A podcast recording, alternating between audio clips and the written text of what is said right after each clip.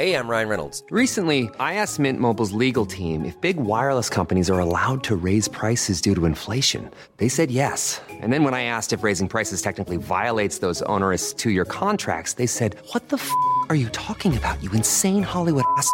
So to recap, we're cutting the price of Mint Unlimited from $30 a month to just $15 a month. Give it a try at mintmobile.com slash switch. $45 up front for three months plus taxes and fees. Promo rate for new customers for limited time. Unlimited more than 40 gigabytes per month. Slows. Full terms at mintmobile.com. Here's a cool fact. A crocodile can't stick out its tongue. Another cool fact, you can get short-term health insurance for a month or just under a year in some states. United Healthcare short term insurance plans are designed for people who are between jobs, coming off their parents' plan, or turning a side hustle into a full time gig. Underwritten by Golden Rule Insurance Company, they offer flexible, budget friendly coverage with access to a nationwide network of doctors and hospitals. Get more cool facts about United Healthcare short term plans at uh1.com. This is Paige, the co-host of Giggly Squad, and I want to tell you about a company that I've been loving, Olive and June. Olive and June gives you everything that you need for a salon quality manicure in one box. And if you break it down, it really comes out to $2 a manicure, which is absolutely insane. It's also so easy to get salon worthy nails at home with Olive and June. The difference between how your nails used to look when you did them yourself and now with the Manny system is a complete game changer. The best thing about Olive and June too is it's a quick dry. Dries in about one minute, lasts for five days, and full coverage in up to one to two coats. Visit oliveandjune.com slash perfectmani20 for 20% off your first system. That's oliveandjune.com slash perfectmani20 for 20% off your first system.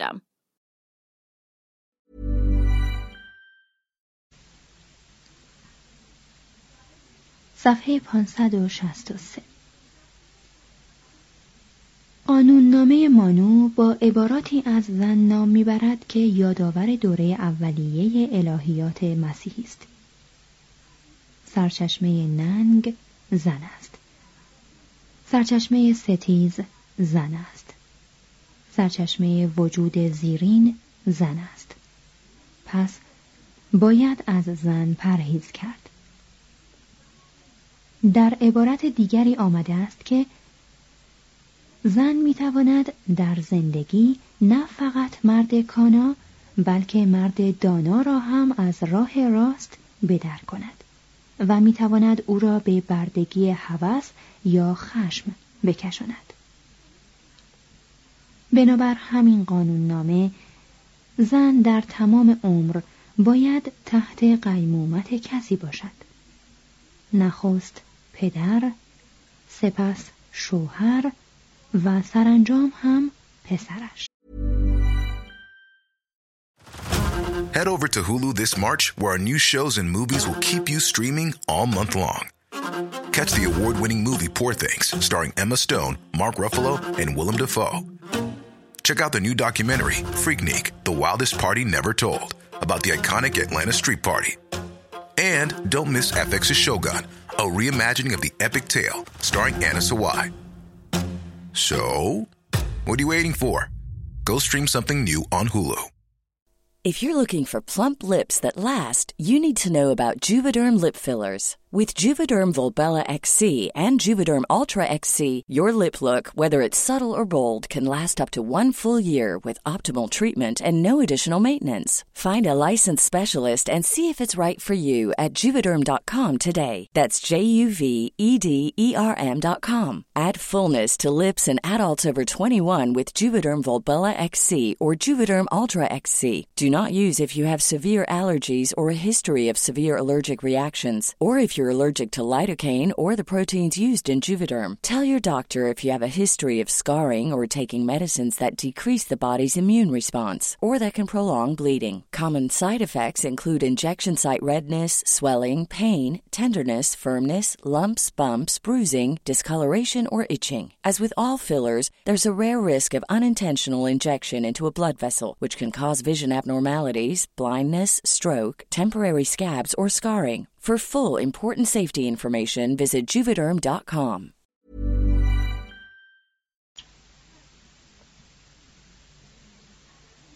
زن شوهرش را با فروتنی آقا سرور حتی خدای من خطاب می کرد و در میان مردم چند قدم پشت سر شوهرش راه می‌رفت. به ندرت از مرد سخنی میشنید. از او انتظار می‌رفت که عشق را با حد اکثر خدمتگذاری دقیق و صادقانه نشان دهد. غذا را آماده کند پس از آنکه دیگران غذایشان را خوردند او پسمانده شوهر و پسرانش را بخورد و در وقت خواب پاهای شوهرش را در آغوش بگیرد بنابر مانو زن وفادار باید به سرورش چنان خدمت کند که گویی او خداست. هرگز کاری نکند که رنجی از او به شوهرش برسد. وضع اجتماعی مرد و داشتن یا نداشتن فضائل تأثیری در این امر ندارد. همسر که سر از فرمانبرداری شوهرش بپیچد در تناسخ بعدی شغال خواهد شد. زنان هند مثل خواهرانشان در اروپا و آمریکای پیش از زمان ما تنها در صورتی از آموزش برخوردار می شدند که یا بانوی بزرگزاده و اصیل باشند یا روسپی معابد. سواد داشتن و خواندن را مناسب زن نمی‌دانستند. سواد آموزی نه فقط موجب افزایش قدرت او در برابر مرد نمی‌شد بلکه از جذابیت او هم میکاست. در نمایشنامه چیترا اثر تاگور چیترا چنین می‌گوید. زن آنگاه زن است که با لبخندها و اشکها و خدمات و نوازشهای محبت آمیز خود خیشتن را به گرد دلهای مردان بیاویزد. در چنین صورتی وی خوشبخت است. علم و دستاوردهای بزرگ او را به چه کار آید؟ در دانش ودا بر او بسته بود. مهابهاراتا می‌گوید آموزش وداها برای زن به منزله وجود آشوب در قلمرو اوست. توضیح هاشیه این نظر را نباید با نظرهای معاصر اروپایی یا آمریکایی مقایسه کرد بلکه آن را باید با توجه به مخالفت روحانیت قرون وسطایی سنجید. که به طور کلی خواندن کتاب مقدس یا تربیت معنوی زنان را با اکراه اجازه می‌داد. ادامه متن مگاستنس گزارش می دهد که در عهد چندرا گوپتا برهمنان زنان خود را که تعدادشان بسیار است از هر گونه فلسفه ای بیخبر نگاه می دارند. زیرا اگر زنان در رنج و راحت زندگانی و مرگ فیلسوفانه نگاه کنند تباه خواهند شد و دیگر فرمان نخواهند برد. در قانوننامه مانو آمده است که سه کس سزاوار داشتن مال و منال نیست همسر پسر و برده. این سه هرچه به دست آورند در تملک سرورشان خواهد بود. اما همسر می توانست جهیز و چشم روشنی هایی را که در وقت عروسی گرفته بود در تملک خود داشته باشد. و مادر شاهزاده‌ای که در خردسالی به شاهی رسیده است می‌تواند به جای او پادشاهی کند. شوهر می توانست زنش را به دلیل آلوده دامنی طلاق دهد. اما زن نمی توانست به هیچ علتی از شوهرش طلاق بگیرد. زن اگر شراب می نوشید یا بیمار، سرکش، اسرافکار یا پرخاشجو می شد در این صورت مرد می توانست بی آنکه او را طلاق دهد زن دیگری بگیرد. عباراتی در مانو هست که مدافع نرمخویی خردمندانه با زنان است. آنان را نباید زد حتی با گل. در کارشان نباید خیلی سخت دقیق شد. چه آنگاه است که زیرکیشان راه گزندی بیابد. و اگر جامعه نیکو می‌خواهند عاقلانه است که برایشان فراهم کنند. زیرا اگر همسر جامعه نیکو به تن نداشته باشد شویش را دلشاد نخواهد کرد. و بدین گونه چون همسری به گونه شادی بخش آراسته باشد تمام خانه آراسته و زیباست. همان گونه که برای سالخوردگان و مردان دین راه میگشایند برای زنان هم باید راه گشود و به زنان باردار عروسان و دوشیزگان باید پیش از مهمانان دیگر غذا داد. زن اگرچه نمی‌توانست در مقام همسر فرمان روایی کند به عنوان مادر این حق را نسبت به اطفال خود داشت. هرچه تعداد بچه های زنی زیادتر بود از نرمش و احترام بیشتری برخوردار می‌شد. و حتی قانوننامه مانو که مبنی بر اصل پدرشاهی است می‌گوید هر مادری از نظر حق احترام بر هزار پدر برتری دارد. بیشک پس از روزگار ودایی جریان اندیشه های اسلامی در انحطاط وضع زن در هند مؤثر بوده است. رسم هجاب یعنی پرده نشینی و مستوری و انزوای زنان شوهردار با ایرانی ها و مسلمانان به هند آمد و از این رو در شمال این کشور سختتر و محکمتر از جنوب بوده است. شوهران هندو برای حفظ زنان از دست مسلمانان نظام پرده نشینی را چنان سخت گسترش دادند که یک زن نجیب و محترم می توانست روی خود را فقط به شوهر و پسرانش نشان دهد و در ملع عام باید با روبنده سنگینی آمد و شد کند که صورتش را پوشیده دارد. حتی پزشک معالج اگر می‌خواست نبز زن بیماری را بگیرد زن میبایست پشت پرده بنشیند.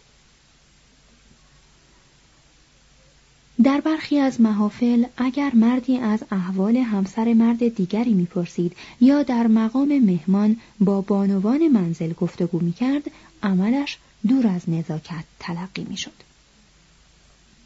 رسم به آتش افکندن زنان شوی مرده بر تل آتش شوهران یا ساتی نیز از بیرون به هند آمد هرودوت آن را رسم سکاهای باستانی و تراکیایی ها می داند. اگر قولش را باور کنیم همسران مرد تراکیایی برای آنکه افتخار کشته شدن بر گور شوهر نصیبشان شود با یکدیگر نظامی کردند شاید این آین از رسم اولیه دیگری که در سراسر جهان رواج داشته گرفته شده باشد و آن اینکه یک یا چند تن از همسران یا سیغه های امیری یا مرد توانگری را همراه با بردگان و سایر مال و منالش با او قربانی می کردند تا در آن سو یعنی جهان دیگر از او نگهداری کنند. اثر و ودا آن را رسم کهن می داند. ولی در ریگ ودا اشاره شده است که در روزگار ودایی این رسم ملایمتر شده و به آنجا رسیده بود که زن بیوه می بایست قبل از سوزاندن جسد شوهر لحظه ای بر پشته هیزومی که برای سوزاندن شوهر گرد آمده دراز بکشد. از مهابهاراتا پیداست که این نهاد را به شکل اولش بازگرداندند و در این نیز هیچ ندامتی نمی بیند. چندین نمونه از ساتی می آورد و این قانون را بنا می نهد که بیوه پاکدامن نمی خواهد که بعد از مرگ شوهرش زنده بماند بلکه با غرور پا به آتش می گذارد. قربانی با سوزاندن همسر در گودالی انجام می گرفت یا چنان که در میان تلوگوهای جنوب مرسوم بود او را زنده زنده در گور می کردند. توضیح هاشیه. ساتی. به انگلیسی سوتی می‌گویند که درستترش ستی است به معنای همسر وفادار. ادامه متن. استرابون گزارش می دهد که در زمان اسکندر رسم ساتی در هند رواج داشته است.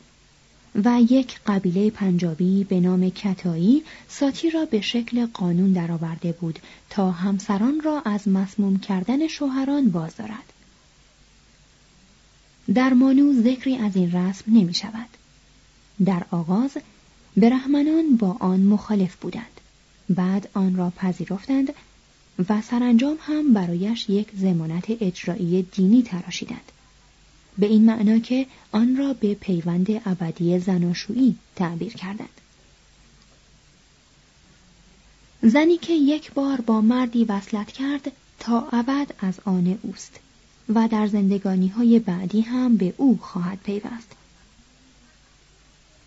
در راجستان تملک مطلق زن شکل جوهر به خود گرفت و آن چنان بود که چون راجپوتی با شکست روبرو می‌شد پیش از آنکه در نبرد به سوی مرگ رود همسرانش را قربانی می‌کرد این رسم در دوره سلسله تیموریان هند به رغم تنفر مسلمانان رواج یافت و حتی اکبر شاه قدرتمند هم نتوانست آن را براندازد یک بار خود اکبر کوشید که نوعروس هندویی را که می‌خواست خود را بر توده آتش نامزد مردش بسوزاند از این کار باز دارد. اگرچه برهمنان هم مانند شاه از آن زن خواستند که این کار را نکند باز او بر آن اصرار ورزید. چون شعله های آتش به او رسید دانیال پسر اکبر به گفتگوی با او ادامه داد. اما او پاسخ داد که آزارم مکنید. آزارم مکنید. بیوه دیگری که درخواستهای مشابهی را رد می کرد انگشتش را روی شعله چراغ گرفت تا تمام انگشتش کاملا سوخت و هیچ نشانی از درد از خود آشکار نساخت و به این طریق تحقیر خود را به کسانی که او را به ترک این رسم اندرز می‌دادند نشان داد گاهی در نگر رسم ساتی شکل عمومی به خود می گرفت. نه یکی یا چند تن از همسران بلکه تمام همسران بسیار امیر یا سرداری با او به کام مرگ می شتافتند. کنتی گزارش می دهد که رایه یا شاه سه هزار تن از دوازده هزار همسرش را سگلی خود کرده بود به این شرط که به هنگام مرگ او آنها هم داوطلبانه خود را با او بسوزانند و این را برای آنان سرفرازی بزرگی می‌دانستند توضیح این نکته که چگونه بیوه هندوی قرون وسطایی را با تلقین و اعتقاد و امید به وصل مجدد با شوهر در زندگانی دیگر به ساتی راضی می کردند امری دشوار است. به تدریج که هند با اروپا تماسهای بیشتری پیدا کرد رسم ساتی هم کم کم از رواج افتاد اما بیوه هندو همچنان از ناتوانی های بسیار رنج می برد. چون ازدواج زن را به طور جاوید با شوهرش پیوند می‌داد از این رو ازدواج مجدد او پس از مرگ شوهر گناه کبیره به شمار می آمد و در وجودهای بعدی شوهر آشفتگی پدید می آورد. از این رو قوانین برهمنها از زن بیوه می‌خواست که شوهر نکند سرش را بتراشد و البته اگر ساتی را ترجیح نداد زندگی را در نگهداری بچه ها و در کارهای خیر فردی بگذراند.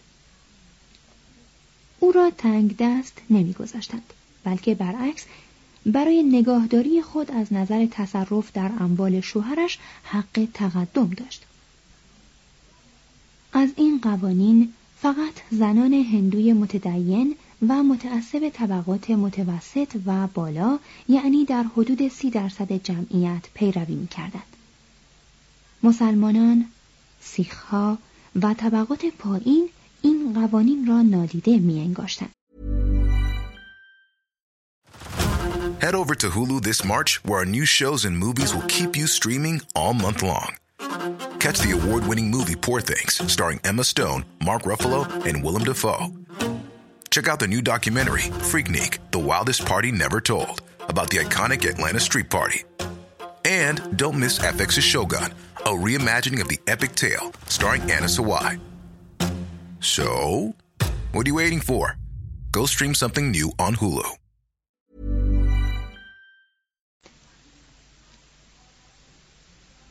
معتقدات هندو این بکارت و بیشوهری بار دوم زن را به تجرد راهبه ها در جهان مسیحی تشبیه می کرد.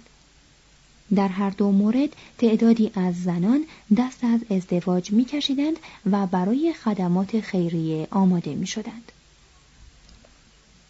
توضیح هاشیه در بحث از رسوم بیگانه همواره باید این نکته را به یاد داشته باشیم که اعمال دیگران را نمی‌توانیم از نظر عقلی با معیار قوانین اخلاقی خودمان قضاوت کنیم.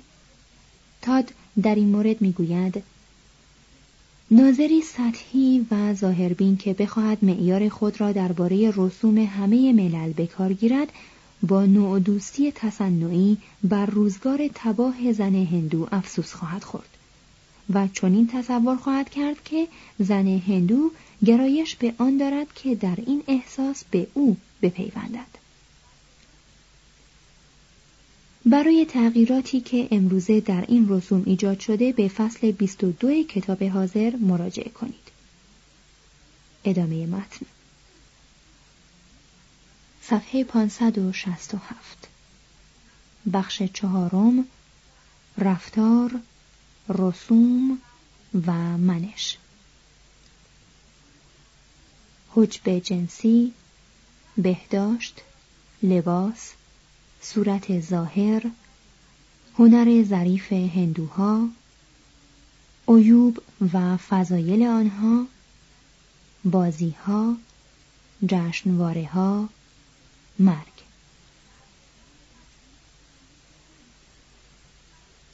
برای فردی تنگ نظر قبول این نکته خار است که همان مردمی که نهادهایی چون ازدواج در خردسالی روسپیگری معابد و ساتی را تحمل می کنند در نرم خویی رفتار شایسته و ادب والاتر از دیگران باشند. صرف نظر از چند دیوداسی اصولا تعداد روسپیان در هند اندک بود و به عکس پاکدامنی و افاف جنسی بسیار زیاد دوبوا که از هندوان خوشش نمی آید می گوید باید قبول کرد که قوانین نزاکت و ادب اجتماعی هند بسیار واضحتر از اروپا تدوین شده است. همه طبقات هندو حتی پایین ترینشان هم آنها را بسیار بهتر از وضع اجتماعی مشابه خود در اروپا رعایت می کنند. در گفتگوها و لطیفه های غربی مسائل جنسی سهم اساسی دارد. اما این کار در رفتار هندوان کاملا بیگانه است چه اینان هر گونه صمیمیت مردان و زنان را در ملع عام من می کنند و به هنگام رقص تماس جسمی دو جنس مخالف را نادرست و وقیح می داند.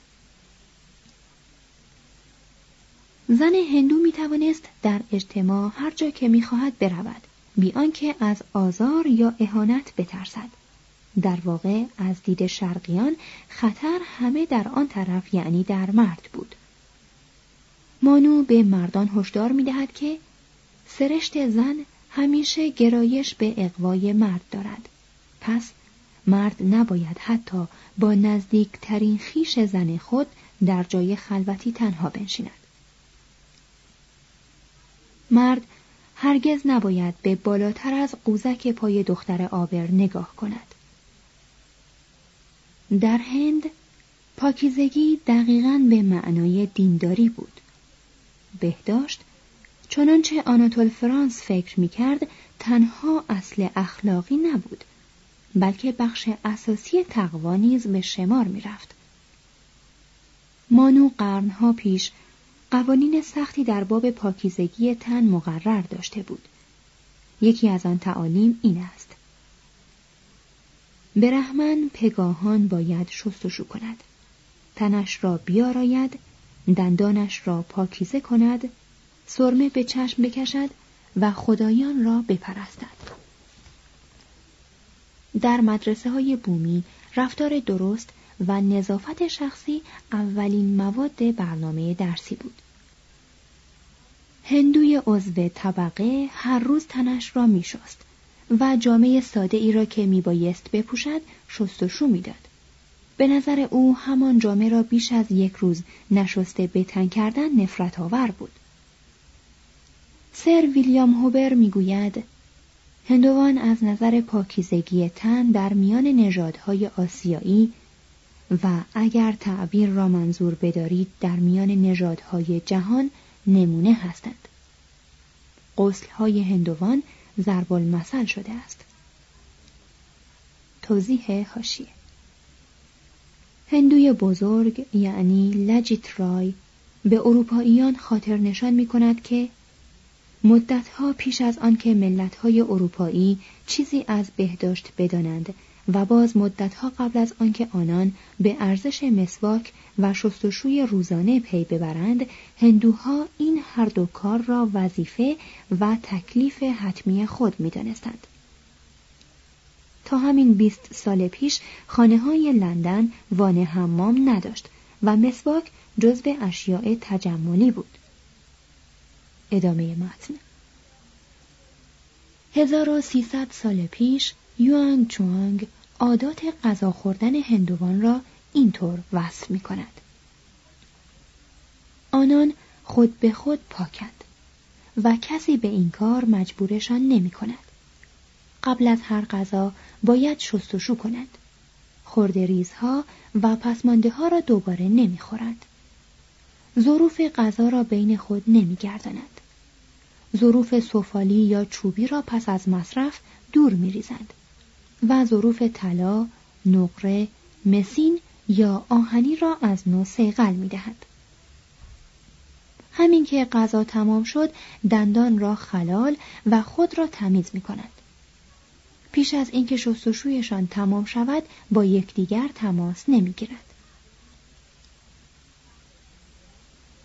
برهمن معمولا دست و پا و دندانش را قبل و بعد از هر غذا میشست. غذایی را که معمولا روی برگی بود با دست می‌خورد و مصرف مجدد بشقاب و کارد و چنگال را ناپاک می‌دانست. و چون غذا خوردنش تمام می‌شد هفت بار دهانش را آب می‌کشید. مسواک همیشه تازه بود و آن ترکه کوچکی بود که تازه از درخت کنده باشد. در نظر هندوها با موی حیوان دندانها را شستن یا دو بار مسواک واحدی را به کار بردن مایه ننگ بود پس راههایی که مردم بتوانند یکدیگر را ریشخند یا تحقیر کنند بسیار بود هندو تقریبا مدام برگ فوفل می جوید. که این عمل دندانها را سیاه می کرد و به صورتی در می آورد که برای اروپاییان ناخوشایند ولی برای او خوشایند بود. برای هندو که معمولا از مصرف توتون و مشروبات الکلی خودداری می کرد جویدن برگ فوفل و گاه و بیگاه خوردن افیون تسلایی به شمار می رفت.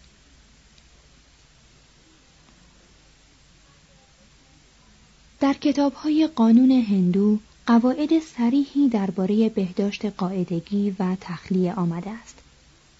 چیزی نبود که بتواند از نظر پیچیدگی یا تشریفات بر آداب تخلیه برهمنان برتری داشته باشد.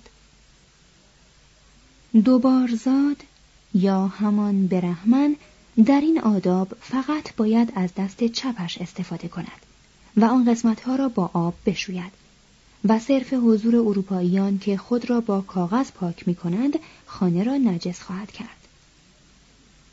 اما افراد بیرون طبقه و خیلی از سودرهها کمتر به این جزئیات توجه می کردند و ممکن بود هر کنار راهی را به مستراح تبدیل کنند.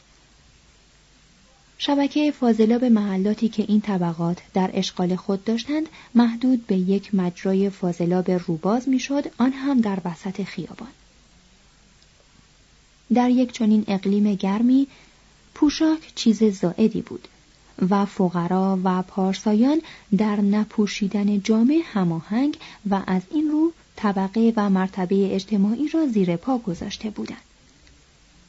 افراد یک طبقه ساکن مناطق جنوبی مثل دو کانادایی تهدید کردند که اگر اعضای طبقه را مجبور به پوشیدن لباس بکنند مهاجرت خواهند کرد. توضیح هاشیه دو خبورهای کانادایی یک فرقه مذهبی روسی بود که در سال 1785 میلادی در روسیه پیدا شد و سپس هزاران تن از آنان به علت آزاری که در آن کشور می‌دیدند در سال 1898 میلادی به کانادا مهاجرت کردند. اینان هواخواه برهنگی بودند و به هنگام مقاومت منفی دست به اعتصاب برهنگی می‌زدند و اوریان میگشتند. مترجم ادامه متن تا اواخر قرن هجدهم احتمالا در جنوب هند چنین رسم بوده است و هنوز هم در بالی رسم است که بالاتنه مرد و زن اوریان باشد بیشترین قسمت تن بچه ها را فقط با مهره و حلقه می پوشندند. اغلب مردم پا برهنه می رفتند. اگر هندوی مؤمنی کفش می پوشید می بایست پارچه ای باشد. زیرا در هیچ شرایطی کفش چرمی به پا نمی کردند. تعداد بیشماری از مردان فقط به این بسنده می کردند که فوته ای به میان ببندند. وقتی هم که حاجت به پوشاک بیشتری بود شالی به کمر می بستند و سر آزاد آن را روی شانه چپ می انداختند. راجپوت ها شلواری به رنگ ها و شکل های گوناگون و نیمتنه می پوشیدند و شالی بر کمر و شالی هم به دور گردن می بستند. صندل یا چکمه ای به پا و دستاری بر سر داشتند. دستار با آمدن مسلمانان رسم شده بود و هندوان آن را از مسلمانان گرفته بودند. به شیوه های گوناگون و متناسب با طبقه خود به دقت دور سر میپیچیدند.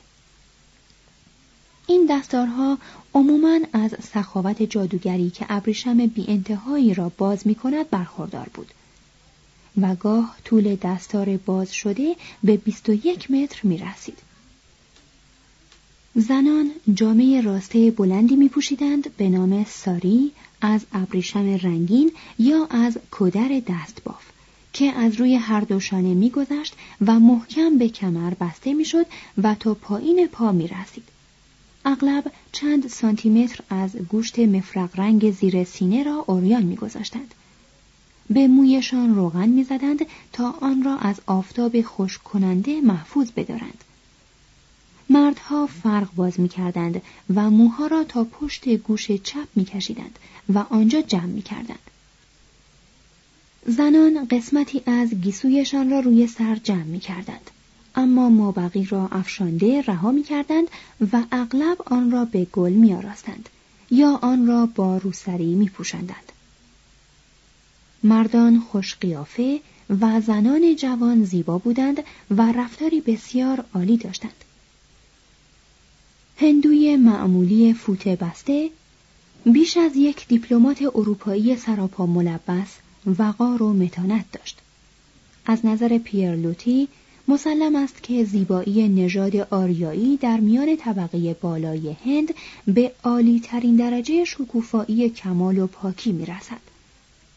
زن و مرد در استعمال آرایه ها و هر هفت کردن ماهر بودند. و زنان چنانچه جواهر به خود نمی آویختند خیش را اوریان می پنداشتند. حلقه ای در سوراخ چپ بینی نشانه ازدواج بود. در اغلب موارد بر پیشانیشان نمادی رنگین رمز ایمان دینی آنان بود.